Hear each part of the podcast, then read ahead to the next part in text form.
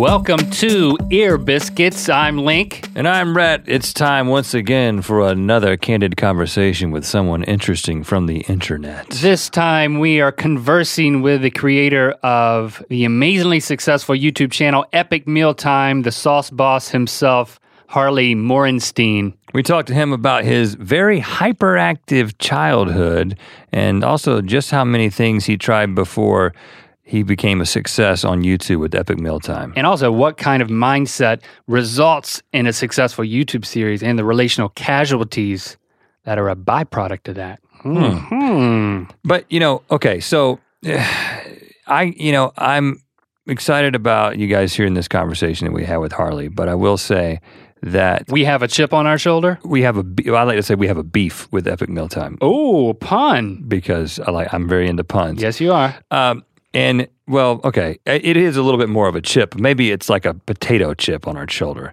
Uh, to use Which your, is not really an epic mealtime pun. well, no, but it's just, It's just food. Okay. meaning that I'm glad you know I it, it, Harley is a friend, and I'm glad they're successful. And we What nev- Rhett is trying to say is that he stole our idea. no for Epic I, Mealtime. I am saying that first of all, uh, I feel like in in one sense, our past. Uh, there's, there's a lot of ideas in our past that we do something and it kind of doesn't work, and then a couple years later we see somebody else do it, and they're like, "Oh," and we're that's how it's supposed to be done. That's how it's supposed to be done and be done successfully. Okay, so you're you're talking about we made an epic rap battle, and then it turns out you add of history to it, and it just turns out to be one of the most amazing musical series in the Right. history of the internet, And- if and- not the. And and if and when we have the opportunity to talk to uh, Nice Peter about that, we'll we'll we'll tell him. We'll, we'll talk about that. But uh, in the case of um, Epic Mealtime, our story is that you go all the way back to 2000. It was probably 2004, 2005 when we made uh, a video uh, called the Burgazebo. We invented a fake fast food restaurant called Burgaz, B U R G A Z. Right, and the only item sold at Burgaz was uh, well, two items. It was the Burgazebo, which was a burger that looked like a gazebo that was like held up by like edible sticks of some kind. Well, they weren't edible, and that They were was supposed to be edible in the in the you know in the fake world of the Burgazebo. we made a fake commercial. We showed the um, gazebo shaped burger, and then we made some videos where we went but, out. but it had a megatator. I want to. Oh, yeah. It, was- it was the megatator commercial, which was a really large That's French right. fry. It was just one French fry that you would put in a, uh French fry box. It was just a huge, big old, basically a baked potato. a, that, well, a raw potato. that was shaved into the shape of a you know a, a square or whatever. So we, we made, I mean, not really epic meals, but just kind of ridiculous But meals. that was the that was the seed to an idea that later happened in 2008. Was that summer 2008 that we did the Alka-Seltzer Great American Road Trip? Yep. So part of one one of the videos uh, as part of that Great American Road Trip was. Uh, In going to Chicago. Chicago and doing this idea where we were like, what is the best food? What is the best food in Chicago? Is it the Italian beef? Is it uh, deep dish pizza or is it the hot dog? Because those are like the three main food offerings from Chicago. And we had this idea hey, what if we put all these together and we created what we call one the, epic meal. the Chicago Zebo? We did not use the terms epic or meal. No, though. we didn't. We created time. the Chicago Zebo, which was an, a huge double decker Italian beef pizza that was held together by basically it looked like a gazebo, but the pillars of the gazebo were large hot dogs. I think our problem is we thought the key to this thing was it needed to be shaped like a gazebo, and that doesn't matter at all. It just needs to be epic and mealish. But and and th- these videos, I don't know if b- the the Burgazebo vi- videos are still on the internet, but I know the Chicago Zebo is still on our channel, and you can see that we went on WGN. We went on uh, that the WGN Local morning Chi- show, Chicago. and we sang a jingle. We introduced the Chicago Zebo on the air. Anyway, no one cares about the video; it hardly has any views. But you know, it just it hits me when I when I when I think about Epic Mealtime. It's like you know what were we doing wrong? I mean, we had this crazy creation that was a pizza and hot dogs and Italian beef all together in the shape of gazebo. We even wrote a song about it, but it just didn't work for us. yeah, all the elements did come together. I mean, if you want to know how to do it, look at their first video and every one afterward. Right. you know? And the thing that I love about our conversation with Harley is that you see everything that led up to him coming up with that idea and then how he was so ready to execute it and pull the trigger once he saw a little bit of success, or maybe what at the time was a lot of success. So let's get into this conversation with Harley. Uh, amazingly successful, almost six million subscribers on YouTube.com slash Epic Mealtime, and over 600 million views. Here it is, our ear biscuit. Is it an epic biscuit? I think it's just a regular ear biscuit, but I mean, Yeah, this is a- pretty epic. This is about as epic as an ear biscuit as, as you can have in terms of the meal analogy. Here's our conversation with Harley.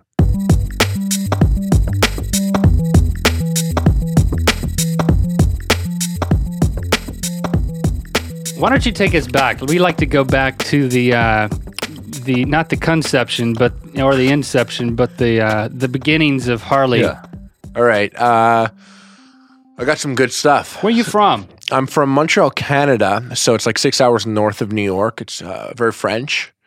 Um, I'm fully English. Uh, But you speak French? yeah, they force you. You have to learn French.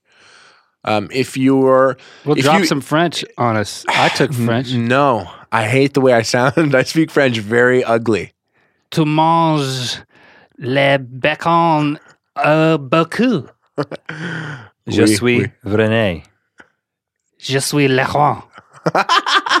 Those are good. Those are good accents. I, listen, my French, uh, you know, bonjour, mon nom est Harley. Um, uh, j'aime, j'aime boire le, uh, le Diet Coke avec mes amis Rhett et Link.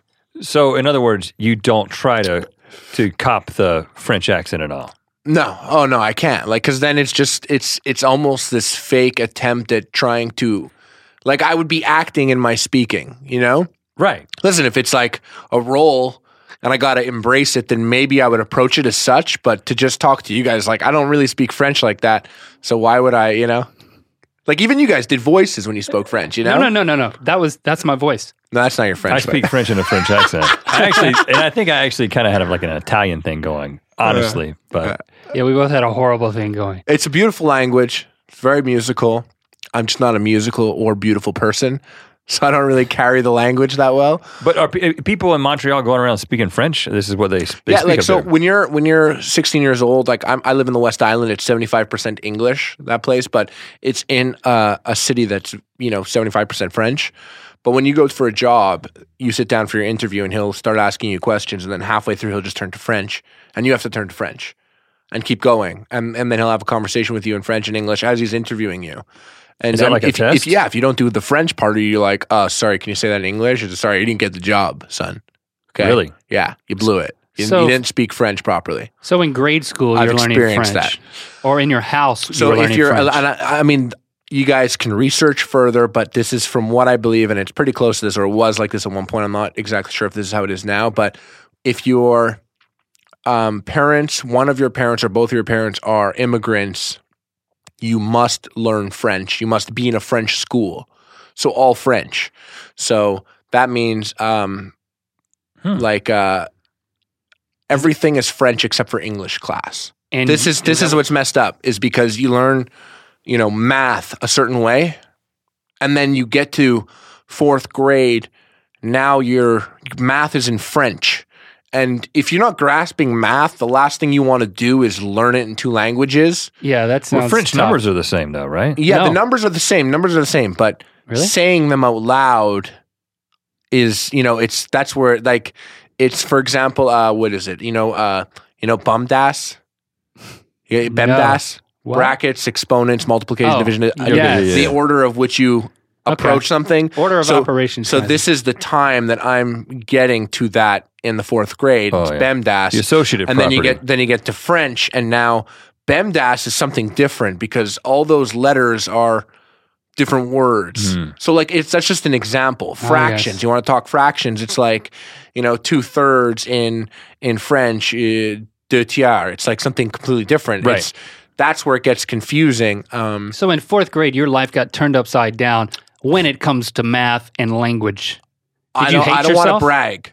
I'm good. I was good. Okay. I was good at French, not speaking it, but I, I can read it, I can understand it. But I was just kind of speaking. Just I became a teacher later on in life, and I just looked Right. at stuff like that differently. Like just Okay. when I started to see how people teach and stuff like that, like that was something that was weird to me, because it's like, what's the point of teaching math in French? And you know, it's the whole French thing. It's it's cool, but I just remember it being a headache at the time. Um, I don't know if you guys ever read Malcolm Gladwell books. I actually haven't actually read one, but I uh, do know tipping yeah, point, all this stuff. He Yeah. has this whole thing of like why, you know, his theory of why Chinese people are better at math. And it comes down to the basic form, just numbers themselves are shorter and easier to remember. And instead, like, you know, instead of, instead of saying something like 11, 12, 13, you say 10, 1, 10, 2, 10, 3. So when you speak it, it makes hmm. better sense than when you're like six and you're like, what the fuck is a 12? Ah. One, two, three, four, five, 10. And then what's a 12? And then it's 22.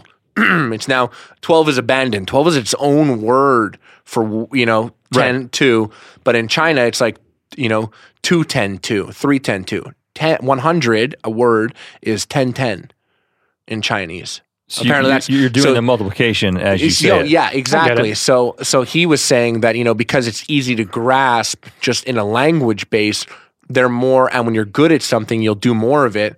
So the kids are better at math because they grasp it easier just from the way that they speak and, you know, then it just they try harder at it and just trying harder at it makes you better at it later in life because you you know follow a certain path whereas when you Okay. graduate or you drop out of school because you're like math you know So Um, you were good at it in fourth I grade. I was cool, but What- but then there's kids. You know, it's like they're learning French for you know geography. Like now, you know, United States. You're trying to find where it is on the map, but here's the catch: it is a different name now. Now it's called Etats-Unis, and so it's like that messes you up. So you're trying to grasp these two languages and Right. life at the same time. Um, But it makes you smarter. well, it makes you smarter. Makes and your now, brain bigger. now I'm happy because now, like, I come to LA, you know, and French is cool to know. You speak French, and it's like, yeah. And then I say things, you know, say something. And cheeseburger avec bacon extra meal. Oh, what does that mean? It just means you're beautiful. But really, I'm just I just said cheeseburger with bacon extra mayonnaise in a French accent. But it doesn't Right. matter. Just knowing French is a cool thing now. And now it's like I download like Duolingo on my iPhone. I'm like, "F- it, I'm going to learn Spanish too. I do it a little bit. I don't really learn anything, but yeah, it's cool. I wish I learned.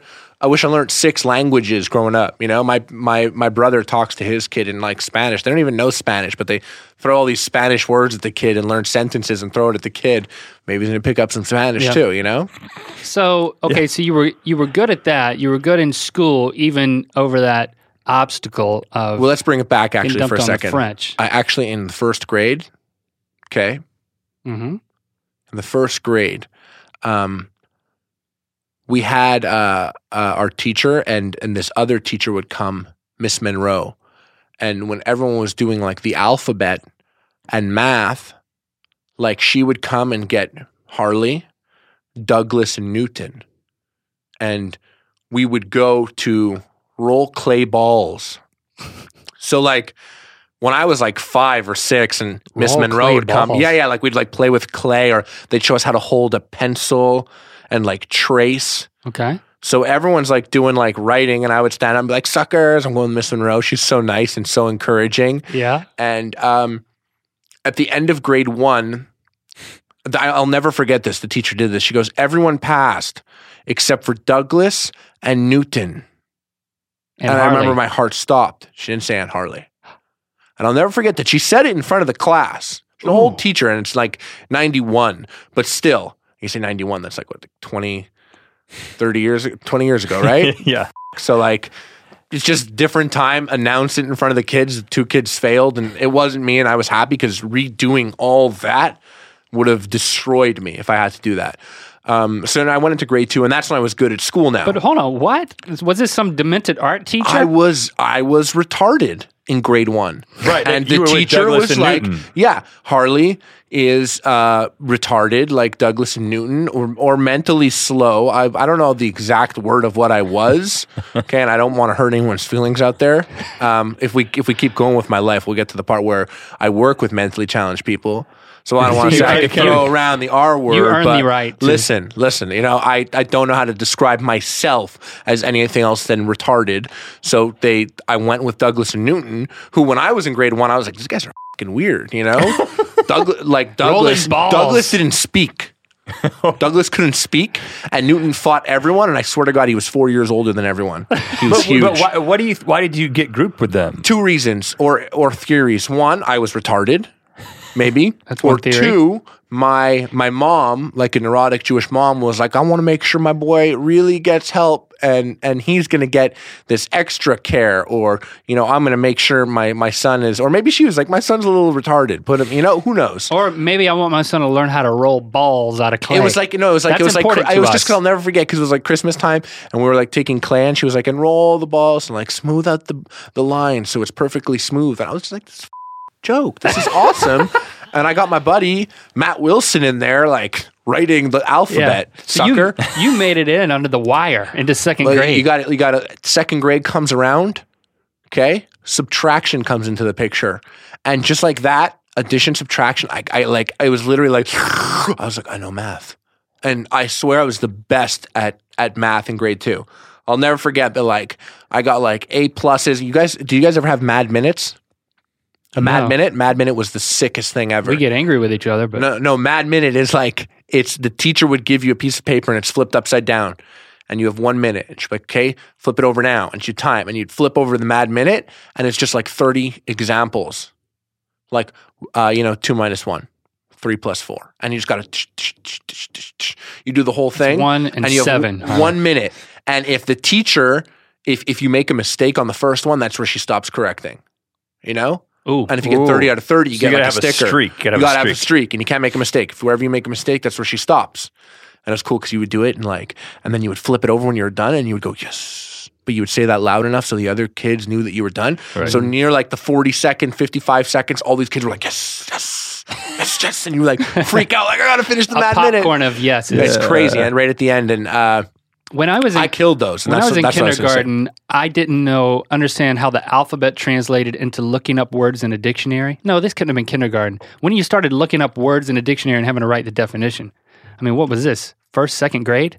Looking No, up word, later writing the than that, definition. man. yeah, that's got to be that maybe third grade. You were learning how to write. not in not first like I grade. have kids who I should know this. right. I remember not really knowing how to look up words in the dictionary to write the definition, and I got Linwood Campbell to look them up for me. Really? And then I would write down the definition. I was I could I did not know Alphabetical, Alphabetical order. order. alphabetical order. Yeah. Do you want us to explain it now, or do you know it now? Oh, I figured it out later thanks to the author. But how how long did it take till you figured it out? I don't know. Maybe the ne- by the next year, I think I I don't remember when I got it, but I do remember the instance when I didn't have it, and I was like, "Oh, I'm I'm losing it here. I need Linwood. You got to help me, buddy."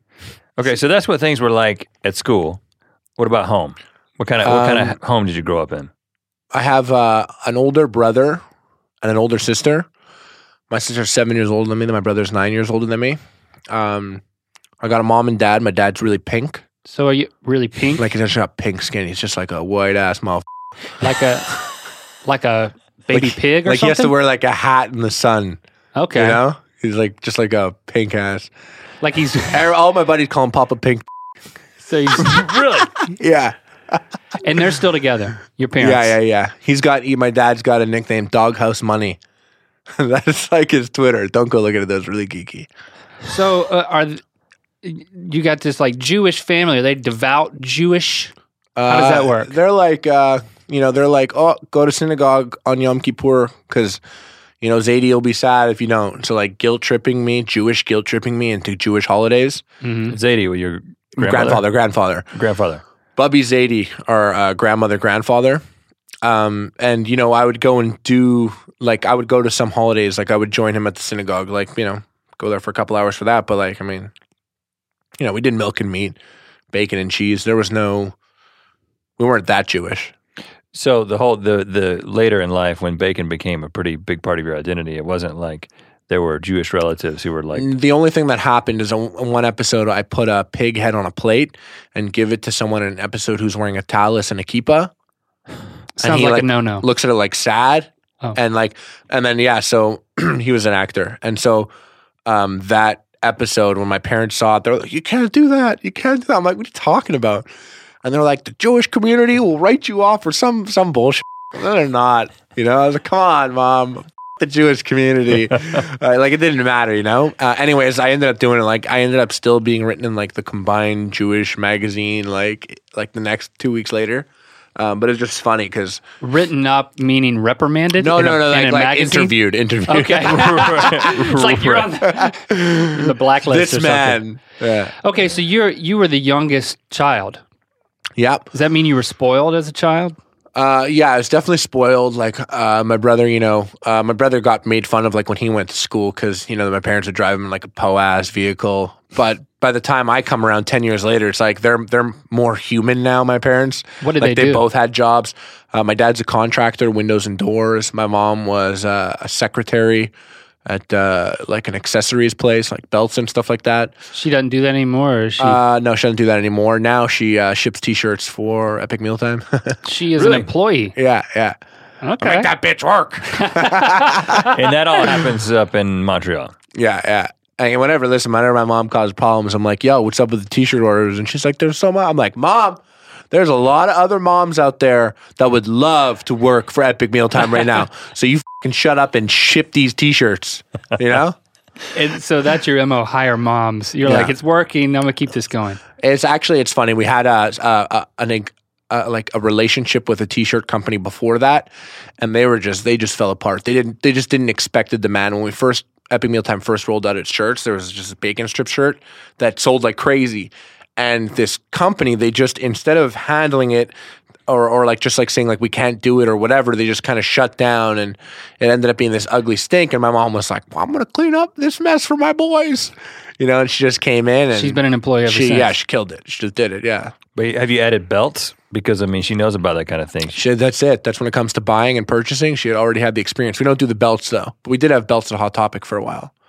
Oh, you did? Yeah, they said bacon strips on it, and it was like a Cadillac seat belt, and it said like bacon strips on the belt. Very It's pretty smart. neat. Hmm. Yeah. So tell us more about growing up in that household, being Um, spoiled.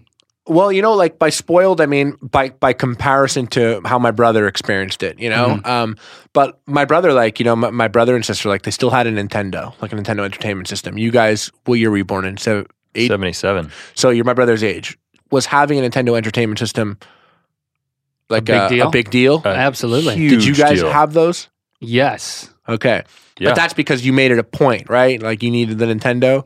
My got, like, a couple really my, wanted my, it. My, my brother had a Nintendo, like you know, and when I grew up, like video games became like a big deal to me because I just like grow up watching my brother like beat Mike Tyson's Punch Out, you know, and then like I'm playing it later, and then you know, and then shortly after that, like Mortal Kombat rolls out. So when uh when Hanukkah was coming around, like it was a big deal that I got like a Sega Genesis or a Super Nintendo. hmm Um, but I was spoiled in the sense of like in the third grade, I had a TV in my room with a Sega Genesis. And that was like a big deal. Like I had like a little TV, a Sega Genesis. Like that's how I was spoiled. When I got to Right. high school, I realized I'm not so spoiled because I had a lot of rich friends and I couldn't even like roll with them on the weekend because something would like, you know, I'd get, you know, I'd have like 20 bucks for the week basically. Um, and this is at like 14 years old, and I'd go and uh, go hang out with a buddy and be like, "Yeah, let's, uh, you know, let's get a, a lunch, sure. Like, let's get some beers." It's like, "Yeah, we're gonna badasses and drink beers, yeah." And it's like, "Let's go out for dinner." It's like, "No, my money's done." It's like, "Well, we're going to party after that, and tomorrow we're going to Mm-hmm. the water slides." And but well, I already used my 20 bucks, so I, I guess I'm gonna, I guess I'm gonna roam the streets, lighting things on fire. Right. now, what kind of Why- kid were you? Were you, were you a troublemaker? Uh, I think people would want to believe that you're a hellraiser as a kid. I was very loud. I was like, uh, like my parents would go pick me up at my friend's house, and his parents would be like, "If Harley's gonna come over again in the future, you you can't have soda pop and stuff like that because he's very wild." You know, like I would do things like, like, like throw myself down the stairs. For, And, entertain- like, for entertainment. Yeah, and like scream and like you know like run and scream and you know like I was the kid like as soon as I was done eating at dinner I would like slide under the table and like you know like crawl out and be like give me the keys to the car and you know I want to go in the car and I'm going outside and like Only at other like, people's this homes. restaurant not, not just anywhere didn't matter like I was just a loud car. ass crazy kid um, I played football at the time as well and basketball um, Wh- why were you like that? You just didn't get spanked enough? Um, no, no, I got I got socked a bunch of times. My dad, he'd slap. Yeah, that was cool. I actually, I, I genuinely thought that was great. Uh, my my buddies as well, like they also would get whacked by their parents if they f***ed around. Are you talking? You said slapped. You mean spanked or No, s- or like a like a like a slap. like uh, on the face? Yeah, like shut the f- up, whack. Like, we've Really? yeah, yeah. We've definitely like the the car. Like I'm gonna pull this car right the f- over if you guys don't shut up back there. It's Um, typically when someone would say that, it would be like in a moment of anguished confession of abuse, but you seem to be saying No, no, I have this was like, awesome. I have, I have, because you know what? I was a wild kid. Like you have to imagine this. I'm 10 years old. Like it's the fourth grade, and I'm five nine, Right. and I'm f- I'm insane. I'm insane. Um, so I had an older brother. So my brother like would beat me up all the time. Like you know, you get beats from your older brother, his friends like that. But like I was always antagonizing. I was like a really big antagonizer. Like no one ever hurt me. You know, like there was never uh, like a, a black eye or anything like that. But like no, I'd, I've been like slapped on the cheek numerous times, and my buddies, their parents would slap them on the cheeks as well. When I grew up, like if you fucked up, like your parent was gonna slap you. Like you're gonna get a Really? slap. Yeah, that's how it worked. Um, and that was good because I had like I had like a goofy bunch of friends. We were all crazy. so it didn't really help. No, but at the time, like case by case, you know, like I'm in the back, like yelling, screaming, pulling my sister's hair.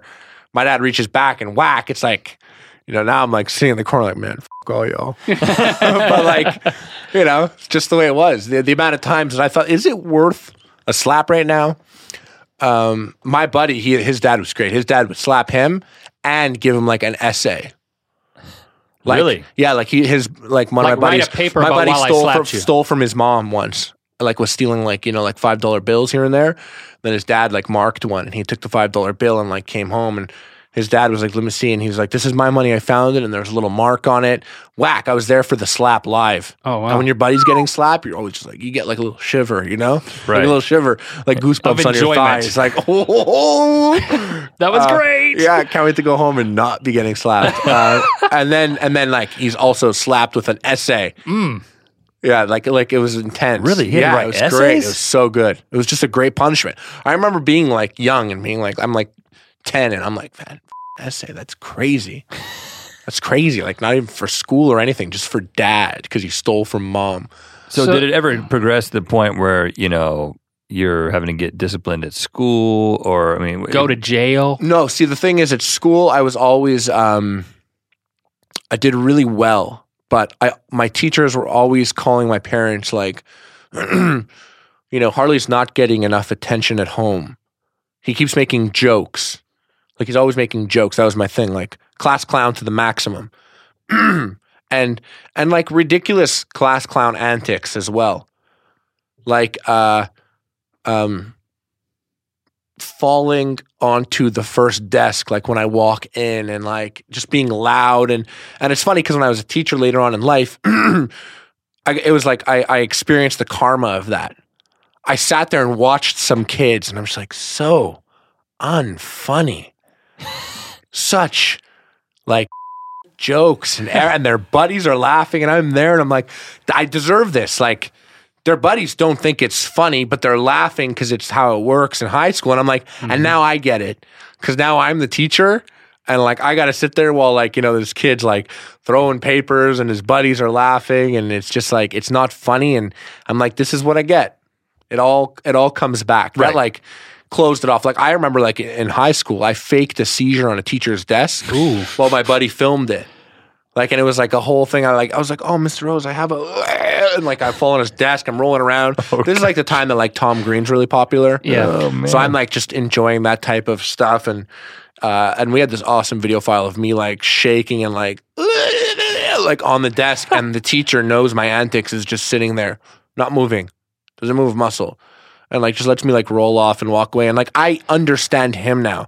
Back then I was like, "You see that bitch? I'm all up on his desk, and he's like, He couldn't just do sitting there, anything. can't do you know, daps, Yeah. bro, daps, bro. And then now as a teacher, like I understand. You're just like this idiot. There's, He's an idiot. There is nothing you can do to help this child. Yeah, this child dumb. me. Yeah. So I, I, I ended up getting it back. my first time teaching ever. I was substituting for my brother, and I'm I'm sitting at the desk, and this teacher, this like these kids come in, and uh, I'm kind of setting up, and this kid walks in like real slow, like cigarette on his ear, and he looks over me and he goes, he says, he goes, "Who's this?" F-? Like to everyone, and that's like major offense, right? So I'm I'm there, and I'm now. It's the first. I'm having my first confrontation live in high school. Me versus unknown 14 year old. Former me. Yeah, he's got a cigarette on his ear, and I'm like got like a pink polo shirt tucked in to like dress pants, and I'm like I Why did you wear a pink shirt? I was just because I was just doing it. Like I just needed something fancy. It was one of the only things I had that had a collar on it, That'll do it. and uh, and I'm just there, and I'm like, okay, I'm going to pretend like I didn't hear it, and I'm just kind of like humming, let that slide, right? Yeah. Ooh. I like, yeah. And then, so like, they're just loud kids and stuff like that. And I, I'm like, you know, trying to get control. No one's controlling. So I was taught in elementary education, not high school. So I, I go over and I shut the lights off and cross my arms because that's what you do in elementary school. if you're in high school, there's no windows in the room. The lights are off for like a split second when I'm like, oh, it's pitch black. Turn back on. Desks, like four desks got flipped over and like everyone's standing like just instantly. And I'm like, oh man, I'm blowing it. Anyways, that was just my first encounter at at school, and that's when I was like, this is gonna be like a slow, like balancing of my karma for how I was in high school.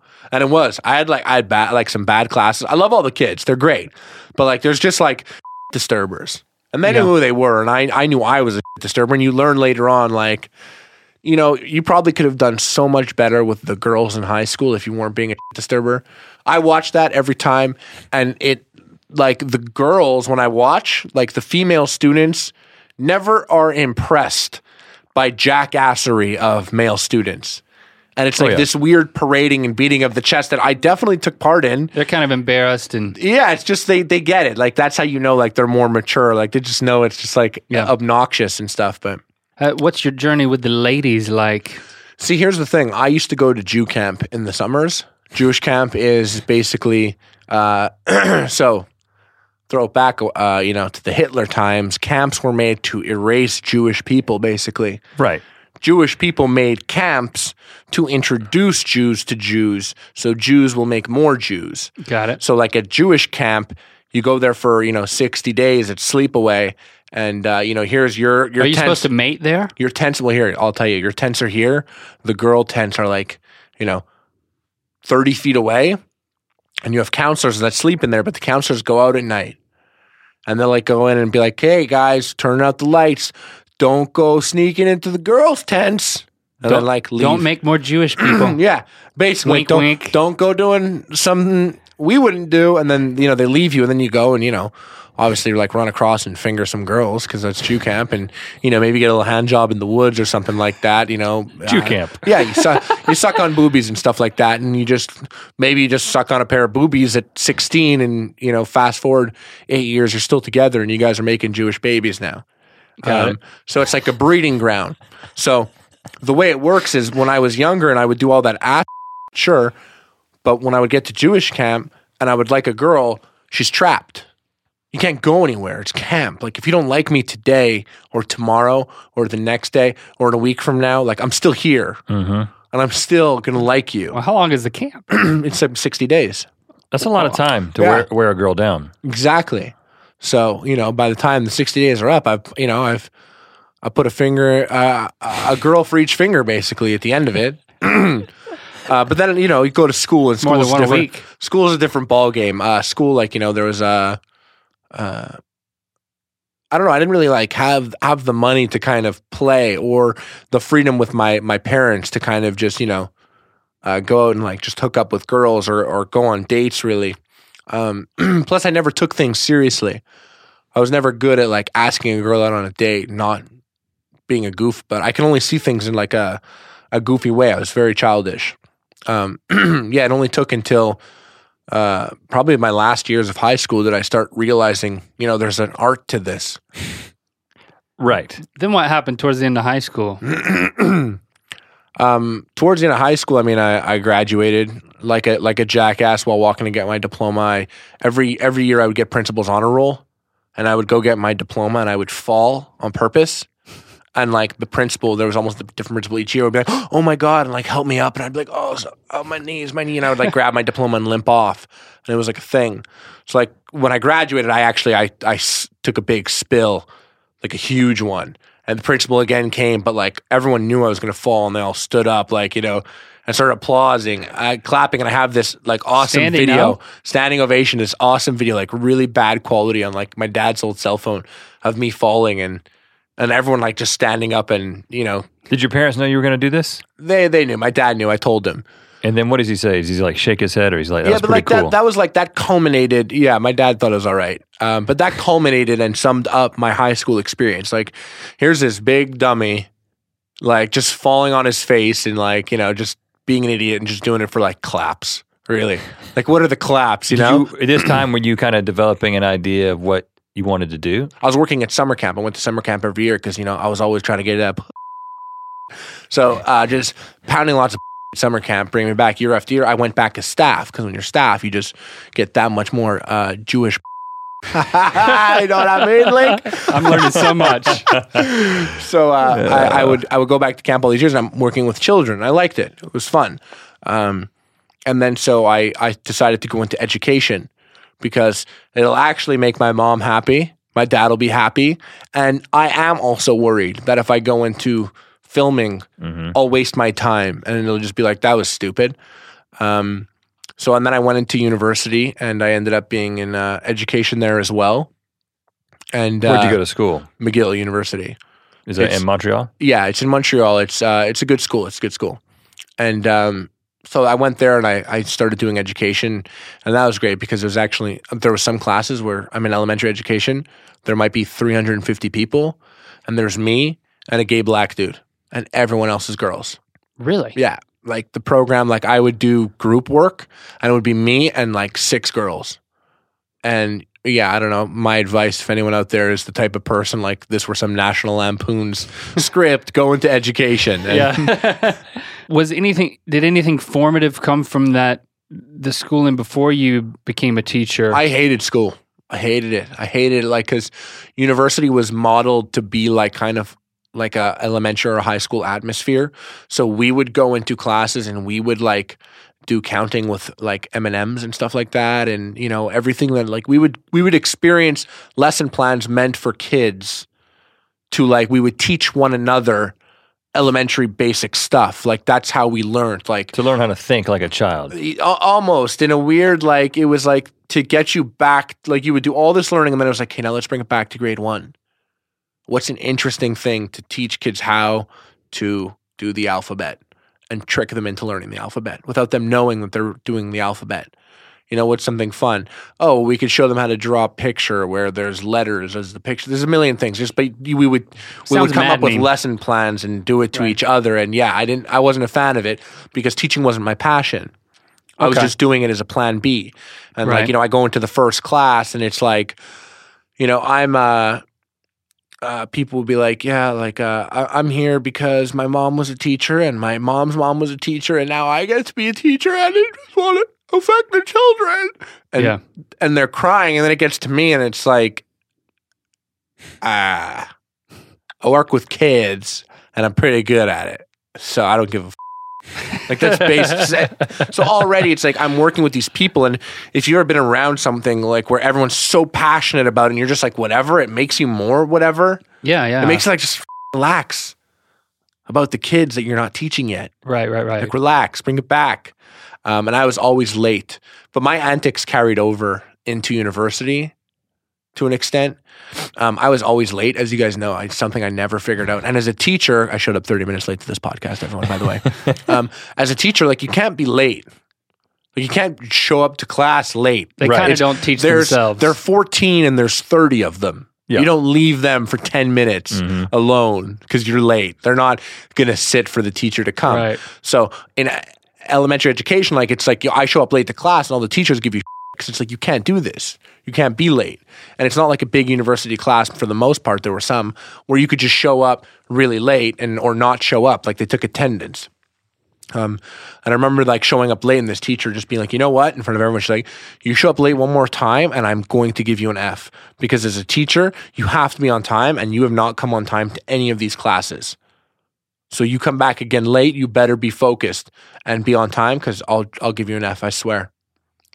But Fast- you made it. Fast forward to the next week, Yeah. I wake up, I'm running late. Ooh. Genius idea. I snatch a red apple. I walk into class, probably 20 minutes late. She's looking at me, and I walk over just like real quiet and pull this shiny red apple out of my jacket and put it on her desk and like go and sit down quietly. And she just picks it up and she looks at it and she looks at me and she's like, You, you really know how to charm an old elementary school teacher. And she's like, Touche, Harley, touche. And like just let me say, and I didn't I didn't come late to any other classes after that, but I did get the bye just for being like kind of like, you know, a little a little you don't you For know playing the hokey. it's like yeah, you don't you don't want to give apple. this guy an F. Right, He's just yeah. a big dummy. You said it was a plan B. So if, if it was a plan B, like what was, and more specifically, what was plan A? Plan A was I'm going to um, I'm gonna I'm gonna make movies. I'm gonna be in movies, and I'm Were- gonna make them. I'm gonna, Were you doing any of that? Uh, yeah.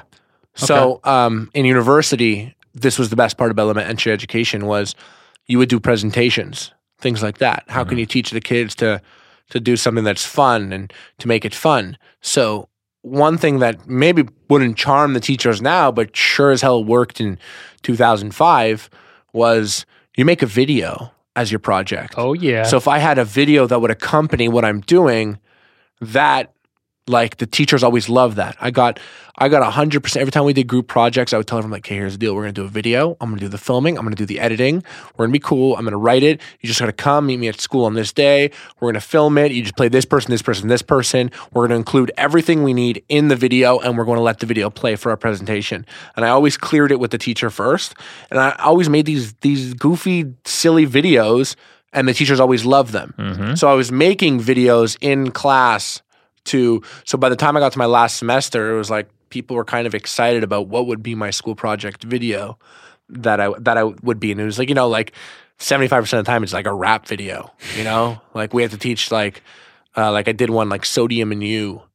It was like this like hardcore gangster rap video, you know, teaching kids about sodium and, and and and was it uh, censored with um, a, a crow like call. crow call no, and no, there was just no swearing. It was very, very kept it Very? PG. teacher. Okay. Um, so I was doing that at the time, and what I was also doing was um, when I was substituting, I would bring a, a, a notebook with me because, and still to this day, there is nothing nothing more amusing than being in a class, at least for me, of like 14 year olds, 30, 14 year olds, and watching how they interact and speak to each other and everything. It's just so, it's so funny. It's just, we don't act like that anymore. It's just everyone completely uncensored with the mix of people that will just shut out the whole world, depending on who the student is and who the students are. They're just, you're just looking at like intense personalities. It's, you know, you see people on the bus and everyone's just sitting there mm-hmm. you know, you you barely get personality. But in high school in class, he's like, yeah, the next ten minutes you guys could do what you want. You know, just keep it like at a level. These kids would interact with it, and you're getting like thirty personalities, like clear cut, like you see it. Like quiet kids go over and like start pulling out like magic cards and like talking and like you know, there's other guys like trying to be cool in front of the girls and being loud and you know like and just like sitting on the desk and like the things that they say and everything like that and what the focus is. I just would bring in a, a notebook and I would like write. So I would write, you know, script ideas, like, you know, show ideas, things that I thought were, you know, good ideas. And then I would go home and on the weekends I would film these. And uh, and I made a rap video once and and my brother shared it with one of his students who ended up telling all the other students. So when I got to the school once, like so he was also a teacher. yeah, yeah, same school. That's how I got into substituting. I would substitute for his classes. Okay. Um, So when I got there, like, got to the point where these students had seen like my earliest videos before Epic Meal Time or anything. But just like you know, a, a whole bunch of them. Like What you know, type of rap videos are we talking about? called. it's It called sodium No, no, you. it was called Pop and Perrier. and uh, it's just like me and like two buddies, and it's you know we're the whole chorus was uh, three straight guys in a Crown Victoria Pop and Perrier, and we were like three dudes like sitting in the front bench of a Crown Vic- Crown Victoria car, pouring like bubbly water all over ourselves in slow mo and rapping with like girls shaking their asses, and it was like a weird video. Like I don't know, we just did it to be like, yeah, look, let's share this on Facebook for our friends. Um, Sounds great. So you're making rap videos, and then but when you're talking about wanting to make movies, what, did you have a vision for?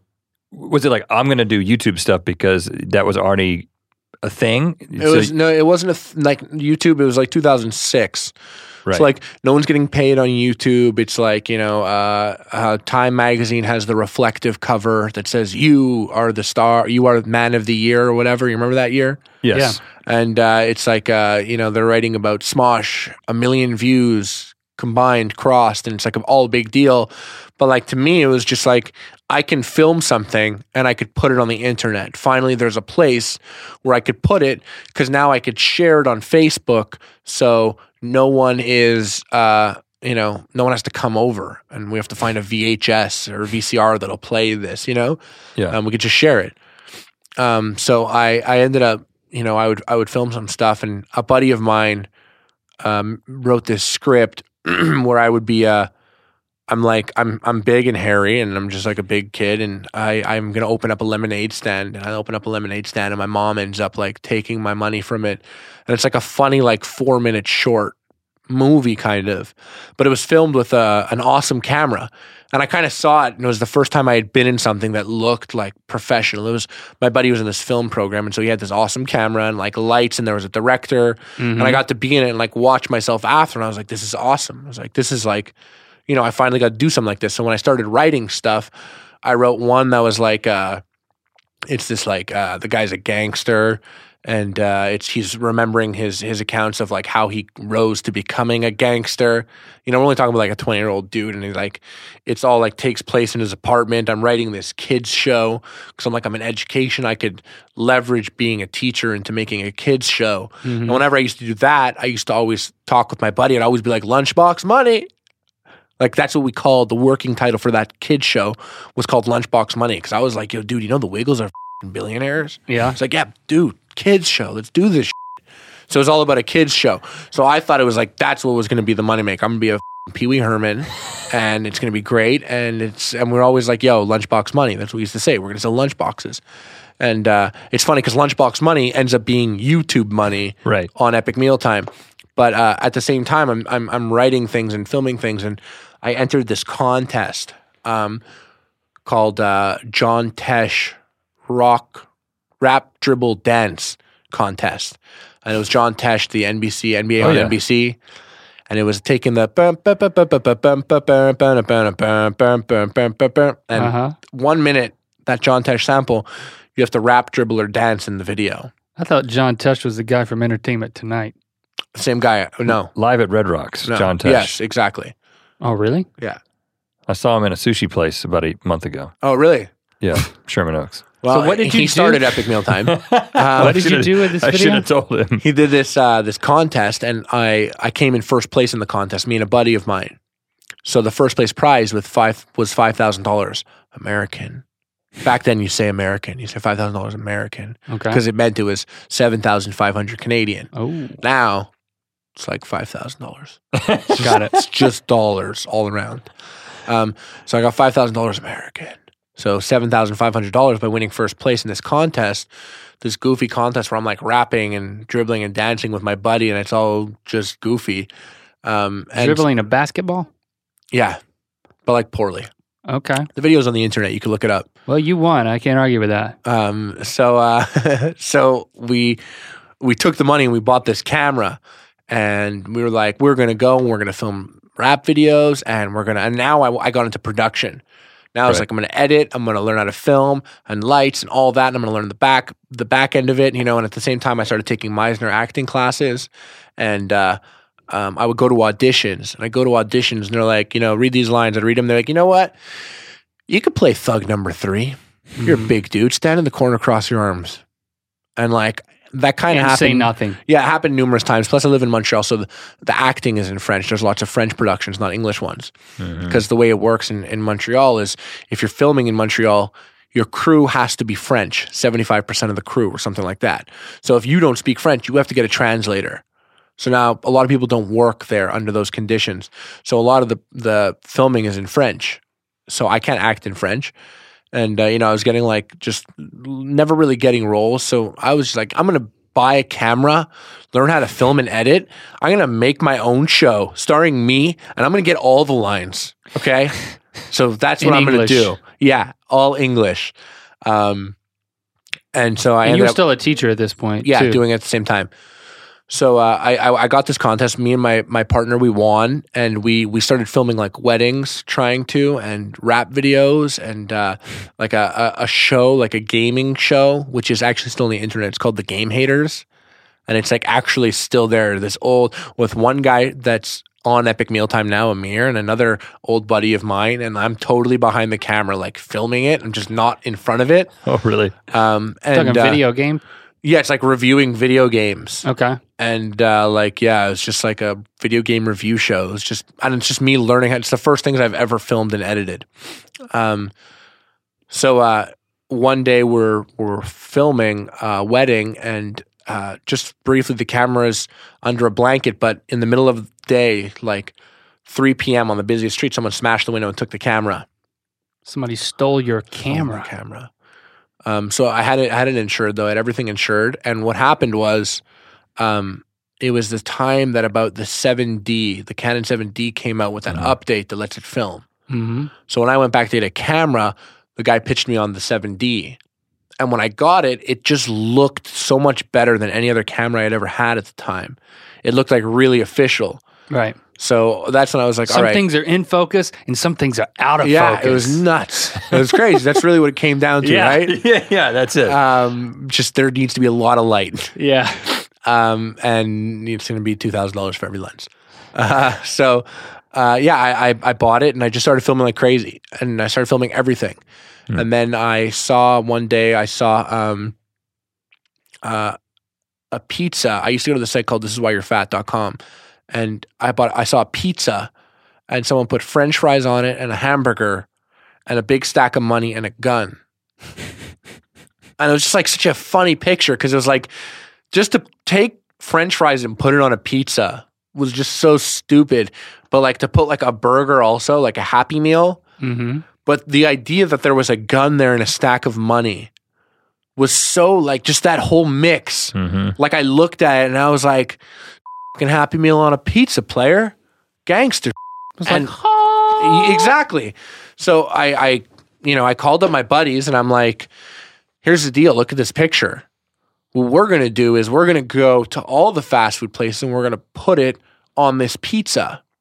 hmm And uh, that's what we did. And I just had my camera and I was like, you know, I had my buddy film it and, you know, we, we go and we get all the stuff and put it on. And I'm just kind of like riffing, like, yeah, Mac, baby. And I'm just saying shit and hmm doing it. It's just genuine excitement. It's just like a real life like experience.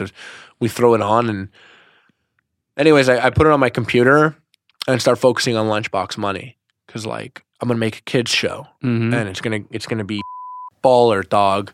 We're gonna be rolling in lunchbox money and Wiggles. Where's we that? we were it was all like it was like experiencing learning through like rap and hip hop. It was supposed to be like a real, you know, funky fresh learning experience, yo. A lot of money in that. Yeah, I, Yeah. I thought, or it could be. Um, you know, it's never too late. But you were sitting on this other footage, just thinking, Yeah, was okay, just that was fun. Yeah, and I was filming music videos, going over like filming local rappers, like telling them I'll film their video for a hundred bucks. They're telling me twenty bucks now, eighty bucks after the video, getting stiffed for eighty bucks. Like, Ooh, you know, just doing all that.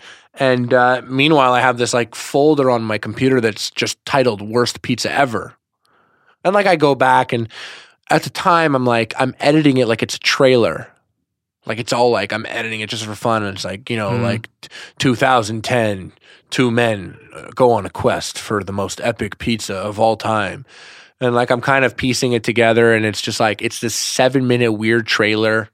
There's like a lot of burping footage in it that we all thought was really hilarious. These ugly faces that I make as I'm, as I'm really burping. and I just kind of start cutting it up and cutting it up, and like I'm and you just like, VO'd it. no, What, no, like there's no VO. okay. There's no VO at all on that one. And I'm just kind of like cutting it and cutting it and cutting it. And then I just like was like, you know what? Like between lunchbox money and everything, like I just want to release this video because I think people Mm. will like it. It's cool. And when I cut it down to about like the two minute mark and I watch it, I like watch it again. Like I, I wanted to see it again, and I watched it a couple times, and I was like, this is really like good. I'm like, now that it's at two minutes, this is like one of the best things I've ever done. So I I shortened it more, and I I threw on a calorie counter by like researching everything that was there. Mhm. And I was like, when I go on This Is Why You're Fat, or when I go looking at food on the internet, like just for fun, because it's one of the things I look at, like the calories is always interesting to me. So how much is this? And I do the calculation. I'm like, whoa, 5,000 calories? yeah. This is crazy. So I, I edit it and I look at it and I'm like, this is, this is a, a great video in my opinion. And I think this video will get 10,000 views. So I need to think of a name for it. Mhm. So I started like throwing it out at all my buddies. Like I'm inviting people over. I'm going over to my buddy's house. A lot of my buddies would meet in a friend's backyard. A bunch of the guys that are on Epic Mealtime now, Mhm. even, and like we're watching this video, and like, what are we gonna call it? What will it be called? You know, um, Now you called the folder "Worst Pizza Ever." the the the video title was ended up being put up as the worst pizza ever Okay. because we wanted to say it's something that would be like, oh, I want to see what the worst pizza ever is. Right. Yeah. So we ended up before it even goes up, we settle on the name Epic Meal Time. So For the channel. for the channel, because you want- the show.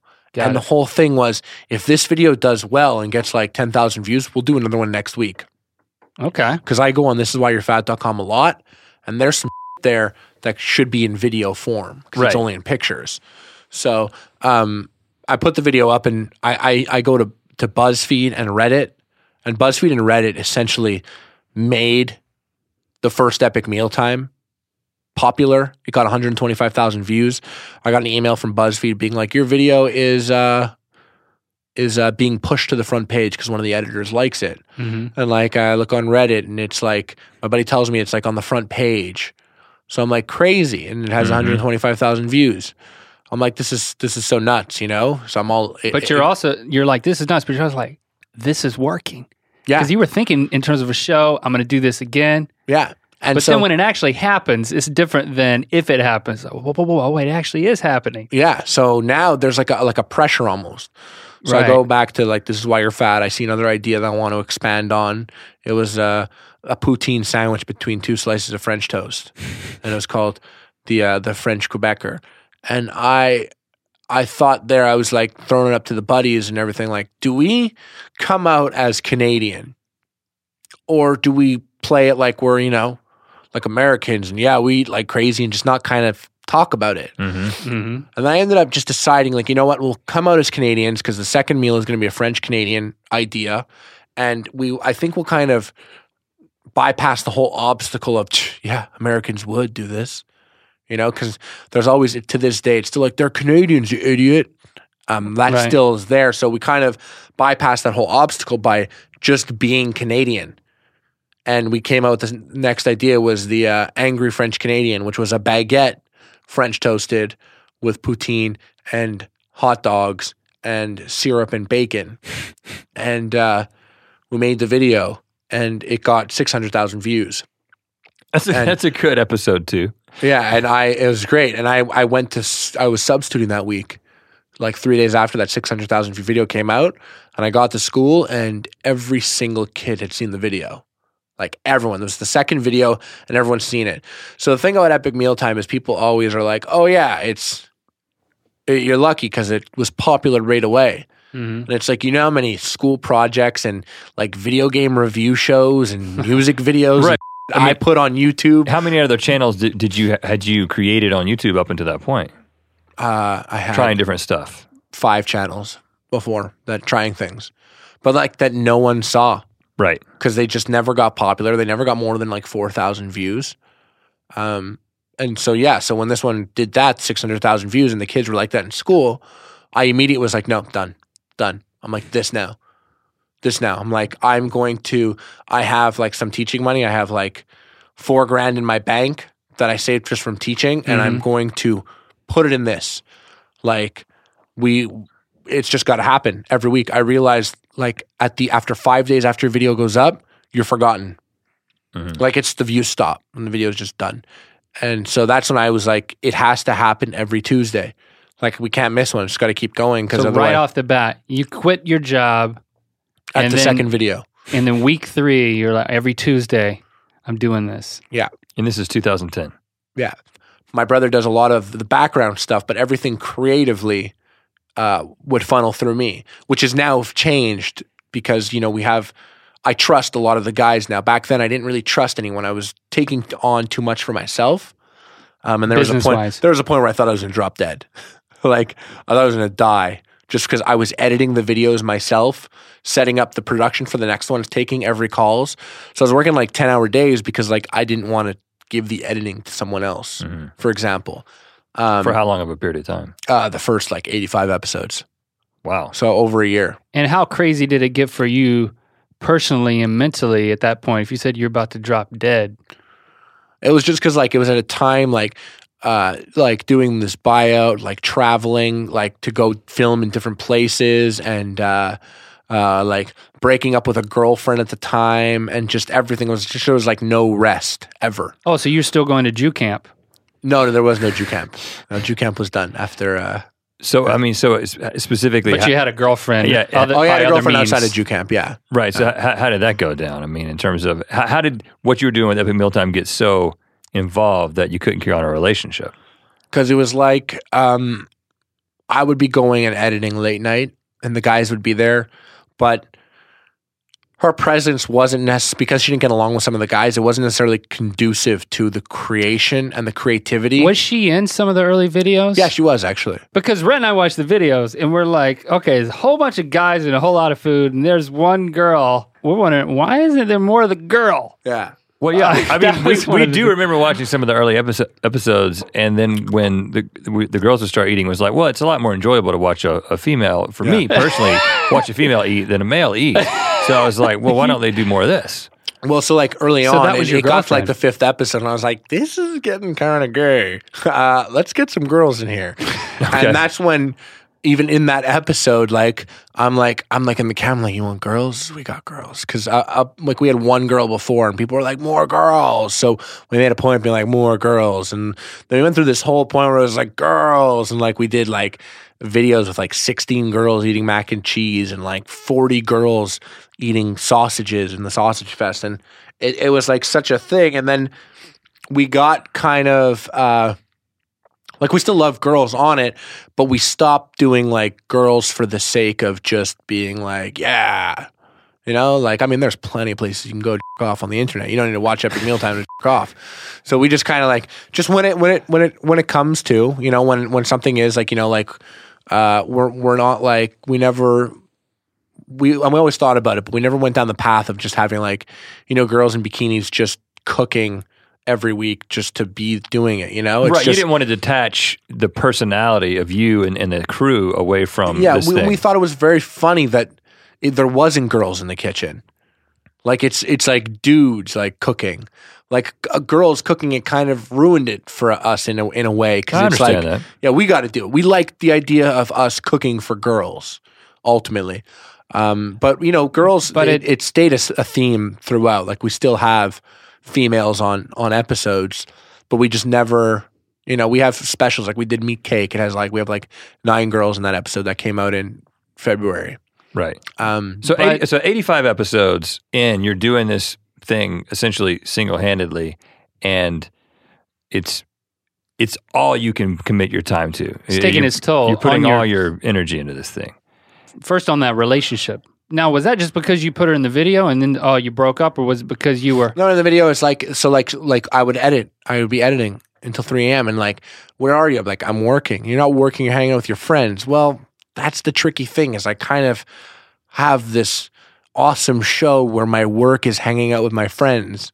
You know, and that's like so we would, you know, we'd like kick it, me and my buddies, and we're editing. Like, and I'm editing, but I would have it hooked up to a big screen and everyone's like you know laughing and we're all part of it and like you know watching it. People early epic mealtime like people would come over and like watch the editing. It was you know i'd have like five people there and we're editing and like you know do this do that. People suggesting it was fun like having some drinks. It was cool. Um so she wasn't good in those scenarios because it's like, "Ugh, how much longer? And like that sucks when you're trying to be funny and stuff like that. Um, but uh, yeah, that just eventually got to the point where it couldn't just couldn't happen anymore. It was just wasn't good. We we were out once and uh, and uh, like I got rushed by some fans. One wearing a T-shirt, an Epic Mealtime T-shirt, but they were female, and and she didn't like that, and so it turned into an ugly situation. But I kind of like was torn between the fact that you know no matter what this person they support what I'm doing like because that person bought a shirt like I don't maybe don't have to go teach one more day you know and I could continue doing this something that's fun. So when when that started to be compromised like basically after that point like anyone who kind of got to the point where they were compromising the show or anything like that like that that would just be the end of it. And so she got to the point where she started to compromise it and then so it just ended you know? And uh and that carried on like same thing with like the chef who kind of overstepped his boundaries like you- you're f***ing with my here and you know before epic mealtime happened like i sat down and read it was just by chance but it's it's so funny because like i sat down and read the secret Mhm. and i read these malcolm gladwell books like tipping point and uh and have you ever read who moved my cheese Familiar with it, but haven't read it. Who Moved My Cheese is a good one. It's basically saying like, you know, these these mice are stuck in a lab and there's a big pile of cheese. It's like 60, 60 pages, this book. Uh, there's a big pile of cheese and like they're there and they're eating the cheese and, you know, they they split up because one is like, you know, this cheese isn't going to be here forever. I want to find more cheese. And it's like, but we have so much cheese here. And it's like, yeah, but that cheese isn't forever. So let's go find something else. And they all split up. And, you know, the mouse ends up finding, you know, a lot more cheese, like infinite cheese, essentially, from what I remember. And the whole point, like being like, if that cheese was like my teaching job, leaving it on the second week to go find more cheese, which would be, you know, production and stuff that I love, then that would be the equivalent of it. And then, you know, you read The Secret where it's all like positive thing, it's just basically like mumbo jumbo, like, you know, just visualize and laws of attraction. But like, I just got caught up reading it because it was just, you know, this is, I like to be positive and I want to be positive, and reading this makes me feel like that's positive. And then reading something like uh, Tipping Point, where it's like, you know, how this and that makes something popular. And, and then I read um, Outliers. Outliers was interesting because when I when I read Outliers, it's saying how certain people are good at certain things, like how in hockey, um, people born in January, February, March make up most of the NHL.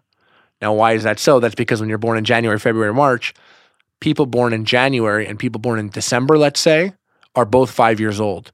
So they're on the five year old team. But someone who's born in January is still a year older than someone born in December. And at five years old, that's a big difference mentally and physically. Mm-hmm. That kid is a much better human than the other one. So he's good at hockey. So now that kid, because he's good at hockey at five years old, he makes the AAA team. December kid makes the AA team. Just so happened, AAA, because it's AAA, they practice five times a week.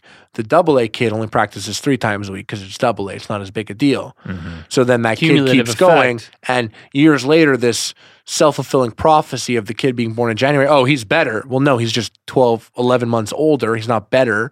Let the other kid grow for 11 months. That continues as he practices more and plays more. So now he actually is better.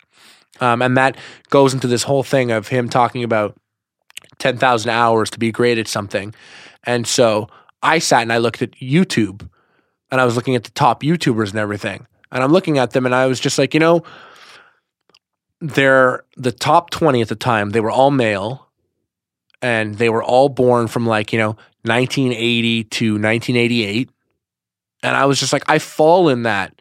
And it's this time where it's like, I'm not too old that I can't grasp something like uploading a video and editing on software and installing software and working on a computer and uploading.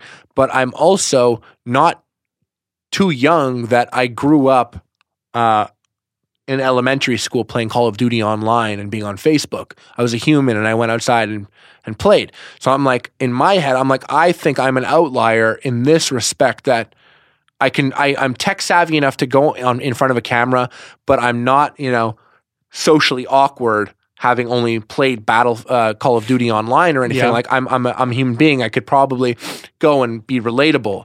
And, and that's when I kind of went to YouTube, and that went to Epic Mealtime, and I just kind of followed this flow of of the books at the time. But you know, it gave me like a, a drive, and uh, you know, Epic Mealtime and everything we do is something that I got really protective over. That whole cheese analogy is something that will always apply in life. So how does like it if you ever at this stop, point? if you ever stop and look at your cheese and be like, hmm, like then that's when you know that you know you should This- chase the next one. And Right. before you know, before Epic Mealtime views now are at like uh, thirty percent of what they used to be. Before that even happened, I just looked took one look at YouTube and was like, my whole business relies on the on another company. Like another business controls my business.